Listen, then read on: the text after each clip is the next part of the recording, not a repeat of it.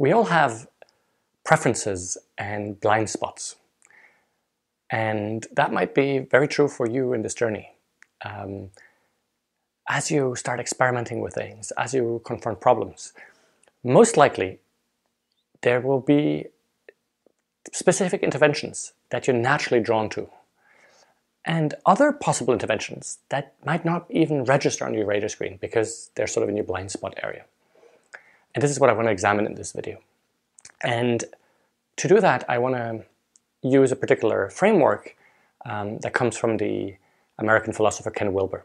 Um, he came up with this wonderful insight that anything that happens, any event that happens, any problem that you face, um, can be looked at from four different sides, four different angles. Right? Uh, a first polarity is that you can look at it from the outside. So, you know, what is visible? What can you measure about that you know, event or that problem? The other polarity is that you can also look at it from the inside. So, how do I feel about it? How does this feel from the inside? How, you know, what thoughts come up? You know, how do I think about this? And that part you can't measure. You know, you can't see. You can only, you know, feel it from the inside. And another polarity is that you can look at the event, the problem in isolation, or you can look at it um, in a broader context. Um, and so basically you can look at it individually or sort of collectively in the organization. And that ends up creating um, you know, what Wilber calls the four quadrants. So um, let's say I'm trying to do it you know, now for uh, in your direction. Um, you know, I look at the exterior side, so the measurable side of one particular thing. You know, if it's in an organization with a human being, well, you're most likely to talk about sort of the behavior of that one person. Um, if you look still at that one person involved um, from an interior side, you know, we would be talking about the, the mindsets and beliefs. Um, if you talk at the collective level um, of the interior, well, in you know, sort of the collective mindsets and beliefs, we, you know, we generally call that culture. And if you look at the individual side, at the collective side, but from an exterior perspective, you know, all the things, sort of the hard things, you know, that can be can be seen, that can be measured, that can be mandated. Well, those things we, you know, typically we refer to them as, you know, systems and processes and policies and all these things. And so what you know Wilber basically says, if you apply that to organizations, is that you can look at anything, any issue, any problem, any uh, possibility, any opportunity, um, uh, you know, from the lens of mindsets and behaviors, from the lens of um, so mindsets and beliefs, from the lens of behaviors, from the lens of culture, and you know, from the lens of system and, and practices and process. And this is really interesting. I think really, really fruitful terrain um, because most of us have preferences. Most of us have a belief that one or two of those are the truly important. And often we have blind spots, others of these that don't really register with us, that we don't really take seriously. Um, and, and so there's real value in becoming aware of that and broadening the spectrum of what we could, what we could do. Um, and one way, the easy way to, to look at that is, you know, there will be consultants out there um, or coaches who will be um, offering sometimes just one of these aspects, right? Um, some people will say, well, really, it's all about culture. You, you know, you need to change your culture. Um, other people will go all from the measurable side. You know, we need to change your whatever incentive processes and um, you know meeting practices and, and all of these things. Um, and others will say, no, no, no, we need deep coaching. We need really people to understand this new paradigm. They will just come in from one, one particular angle. When the truth is that you know, all four are equally important. You know, everything that happens has these four components, and so these are all four possible entry doors to change things. Um, and you see this playing out all the time. Like um, I, I think in um, in the book I get the example of let's let's think that there's um, uh, you know CEO who has this belief, right? right? So we're talking about mindsets and beliefs, that really, um, you know, the uh, you know, top performers um, are only motivated by money. You know, the money is the fundamental driver to get top performance. Well, if that's the belief, you know, he or she is going to advocate for putting in place systems um, that you know will push people to say, um, you know, let's give stock options or give real bonuses, and let's you know measure individual performance, and the star performance need to get a lot of money. What that will most likely do, in terms of behaviors, um, is that you know there, you'll have people there who will be um, competing, right? Who will be playing elbows. There's likely going to be um, you know quite a bit of, of politics, you know, that just comes from that particular decision. Um, and so, see, that's my bias. You might also say that, you know, so people will work really, really hard, maybe. Um, and on the culture side, you know, you'll end up with a culture, you know, that values competition over, over cooperation. Um, you know, might have quite a competitive culture. And all of these things are linked. Now, if a new CEO comes into with a different belief, you know, the other things will still be in place right? And so it might take some time for these things to, to change. Right? So all four exist and all four are equally important. Um, and so my question to you is, you know, what is your preference? Can you already discern which one of those four um, might be a natural go-to area? And are there maybe one or two areas that are in your blind spots that you somehow consciously or unconsciously uh, discard, um, that you somehow believe are less important. And I suggest you just pause this video and take as long as it takes to, to think about it. Um, so where are your preferences? Where are your blind spots? So welcome back. And I'm, I'm curious if you've been able to identify um, some preferences and perhaps some blind spots. And I suggest to just do one particular little exercise um, one particular situation that I've heard happens quite a bit in organizations that switch to self-management, right? So imagine you're on a journey with your organization. You've started adopting self-management. Uh, you know, quite some teams are are starting to work in that way.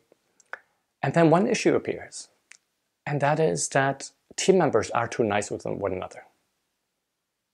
You know, they somehow, you know, they don't give each other the real feedback that is needed for self-management to work right? So some people are underperforming, some people are not pulling their weight, some, and yet, you know, people don't tackle those issues. They are just too nice with one another. So what would you do? So again, you can pause this video and think, you know, what is sort of the natural intervention that you're thinking about? What would you do in this case in your organization? So I assume you're back again, and um, and so let's let's think about it. I uh, of course have no idea what you came up with, but uh, could you place your intervention on that, on that framework? Um, what I've noticed is almost everybody in this particular case rushes to um, the top quadrants. Um, so they say, hey, basically we should train people in giving you know, feedback. You know, we should maybe give them an NVC training or something. Um, and so those work on the top quadrants. I mean, some trainings are much more behavioral. You know, how do you give feedback? Other trainings go much more you know, deeper about you know, what might be some of my fears that hold me back from giving feedback. You know, but, you know, how do I feel about you know, risking the relationship? And so those ones would be much more in the sort of you know, mindsets and beliefs. Um, so maybe that was the intervention. You were like looking at top quadrants about training. Um, a whole different intervention might be, hey, we know we should really role model this from the top to change a culture. So maybe it's you know it's it's me and my executive team, you know, and we should really um, set the example of you know how do you challenge people? How do you give real feedback, but in a really loving and constructive way? You know, that would be an intervention, sort of more in the culture area. Um, there's other you know culture building things that you could could, could you could do there. Um, I will give you a whole different answer, which is uh, sort of my preference um, is that I've challenged organizations who are in this too nice area to say, well, people are too nice with one, one another. Um, could it be that they um, that they basically don't um, feel responsible for their results? That they still operate in a system where ultimately if something goes wrong, somebody else from management, somebody up there will come and fix it. So we, you know, we, we can be nice, nice with one another because ultimately, you know, we don't feel responsible for the results. So I would look at sort of the, the system part and say, well, is there maybe some truth to that? You know, is there still somebody, you know, uh, sort of the former manager still hangs around or somebody above that people know will intervene? Um, or, you know, um, could you change the systems to go, you know, Buurtzorg-like, to have teams, you know, compare their results with one another, um, so that you know, the pride of team members, um, you know, gets triggered, and so that if the team performs badly, you know, somebody in the team will speak up. Somebody will give harsh feedback, you know, because people start feeling responsible for the results. So my angle, and so that's my default preference. I, I tend to think in terms of um, mindset and behaviors because I'm interested in what happens in people, and I'm interested in systems. So those would be my biases. Um, and often, sort of culture part, um, you know, is, is a little bit my neglected child. You know, is a little bit my blind spot. Um, not that I think it's not important. I know it, it to be important, but I've, I think there's probably some personal history. I've seen so many organizations doing big culture change programs, um, which top management didn't role model, which you know were just like big exercises, but didn't in the end change anything. I mean, it was just a, a big gimmick. And so I've, I've sort of, you know, started developing a little bit of a dislike for culture change programs, and, and so for culture in general. And so somehow that seems to be a little bit my my forgotten child. But at least I know it, and you know, I um, I hope that I can look at all four and find the the right entry door.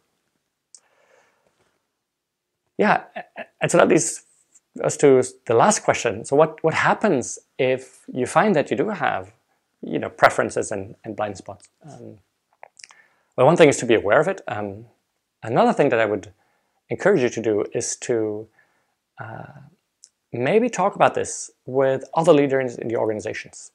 So, um, you know, other people who are really instrumental in this transformation that you're in, and compare notes, because most likely other people will have their preferences in different spots and their blind spots in different spots. And so then, you know, in my case, I would need to find somebody, you know, who's who's really strongly a believer in culture, and so that he or she can complement me. Uh, and so together, then we can find the right intervention and do stuff that is all over the map. Um, another thing that I would invite you to do is to look, you know, if you have uh, a coach or a facilitator or a group of consultants who's helping you in that journey that you're on, you know, do they have strong preferences? Do they have blind spots? Um, I wouldn't be surprised that they have. You know, most coaches or consultants have. They really come in from one side and neglect other sides. Um, it's very rare to find people who are sort of equally versed and equally interested in all four areas. And, and so I would have an open conversation with them and see, you know, could you complement them with somebody else who has, you know, an, op- an opposite perspective to make sure that they don't systematically push you, let's say, to the deep coaching things, um, but forget on the skills for the behaviors or to forget on the systems or that they so much into systems uh, but don't look at all at the interior dimension. Right? Um, I can give you one particular example. Um, I've discussed with this, you know, uh, with uh, Brian Robertson from Holacracy. Holacracy really has this very strong bias to look only at systems and structures. And you know, even when they do trainings, they sort of, uh, in my perspective, neglect the interior dimension. So you're a former manager, and that's boy, it's really hard. You know, you lose that situational power. You, you wrap your identity around climbing the ladder. It's like it's, and suddenly you tell me this is not important. Well, I believe you know you not only need behavior training and, and systems. I think there's a real place for having these profound conversations. Um, and maybe it's changed, but um, at least in, in, the beginning, you know, that was, I believe, some sort of a blind spot for holacracy. You know, that's just not something that you know when they're uh, working with organizations that they look at very much. And so I would really invite you to have that conversation with the, the coaches or facilitators or consultants that work with you to see how could we look equally at all of these things um, so that we make just the, you know, the best interventions and that we just help the organization uh, to go through this transition you know, with as, as much ease and, and joy as we can um, and don't make things more difficult by having partial approaches. Perhaps you've noticed there is no paywall, no monthly membership to access this video series. That's because the videos live in the gift economy. This is how it works. I gift everything that goes into making the videos, my time, energy, and insights, and you get to choose what feels right to gift back. Please take a moment to reflect on what would feel good to give in return to help me continue doing this work. Thank you.